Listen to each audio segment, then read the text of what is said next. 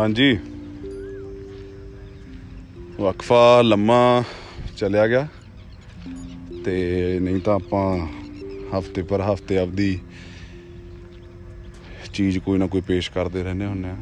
ਤੇ ਆਹ ਕਰੋਨਾ ਦੀ ਵਜ੍ਹਾ ਨਾਲ ਥੋੜਾ ਜਿਹਾ ਰੁਝੇਵਾਂ ਘਟ ਗਿਆ ਤੇ ਅੱਜ ਥੋੜੀ ਵੇਲ ਸੀਗੀ ਤੇ ਮੈਂ ਕਿਹਾ ਇਹ ਫਰਜ਼ ਵੀ ਨਿਭਾ ਦਈਏ, ਦਿੱਤਾ ਜਾਵੇ, ਜਿੱਥੇ ਆਪਾਂ ਹੋਰ ਫਰਜ਼ ਨਿਭਾਉਂਦੇ ਫਿਰਦੇ ਆ।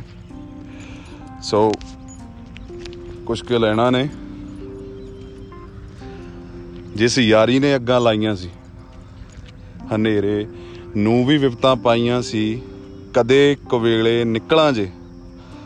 ਕਾਲਾ ਸਾਇਆ ਕਰਦਾ ਟਿੱਚਰ ਵਾਰ-ਵਾਰ। ਮੁਹਾਵਰਿਆਂ ਦੀ ਵਰਤੋਂ ਵਾਲੀ ਅੱਜ ਯਾਰੀ ਤਾਰ-ਤਾਰ ਹੈ। ਤਕਰੀਰ ਲਿਹਾਜੇ ਨੁਸ਼ਕ ਗਏ। ਕੰਨਾਂ ਦੇ ਪਰਦੇ ਵੀ ਮੁਸ਼ਕ ਗਏ। ਮਾਰੇ ਸੀ ਵਾਗਲੇ ਜੋ ਦੁਨੀਆ ਤੋਂ ਬਚਾ ਲਈ। ਮੋਹ ਦੀ ਚਣਾਈ ਦੇ ਰਦੇ ਵੀ ਆਖਰ ਖੁਸ਼ਕ ਗਏ। ਜ਼ੁਬਾਨ ਚੋਂ ਝਰਨਾ ਚਾਸ਼ਣੀ ਦਾ, ਪਰ ਅੱਜ ਸਮੁੰਦਰ ਖਾਰ ਖਾਰ ਹੈ। ਮੁਹਾਵਰਿਆਂ ਦੀ ਵਰਤੋਂ ਵਾਲੀ ਯਾਰੀ ਤਾਰ ਤਾਰ ਹੈ।